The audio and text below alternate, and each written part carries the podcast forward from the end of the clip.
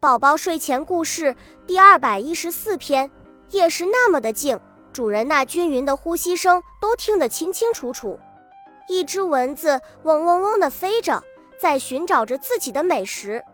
突然它好像闻到了一股自己喜欢的香味，围着熟睡的主人小心地盘旋着，找准位置，用自己那又尖又长的针钉了上去。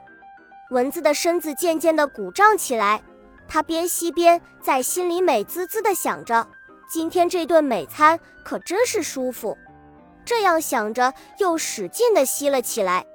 这时，在睡梦中的主人下意识地用手在身上抚摸了下，接着翻了个身，继续呼噜了。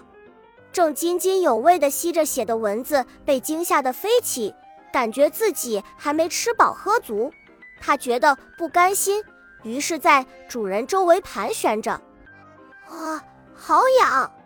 睡梦中的主人用手使劲地挠着腿，此时这一阵奇痒已把他的睡意都赶跑了。他醒过来，看着腿上鼓起的大包，用手使劲地挠着，感觉还不能止痒，于是起来找了花露水喷洒在包包上，躺下想继续美梦。闻到味道的蚊子打了个喷嚏，想着我还是先到别处兜一圈再说。他盘旋了一大圈，没发现让自己感到特别喜欢的地方，他觉得自己还没吃饱喝足，不甘心就这么离开，于是又飞回来，飞到主人的身边。看着躺着的主人，围着他嗡嗡嗡地飞着，是鸡在寻找再次下口的机会。当蚊子再一次飞过主人的身边，只听啪的一声清脆响，伴随着主人惊叫道：哇，好多血！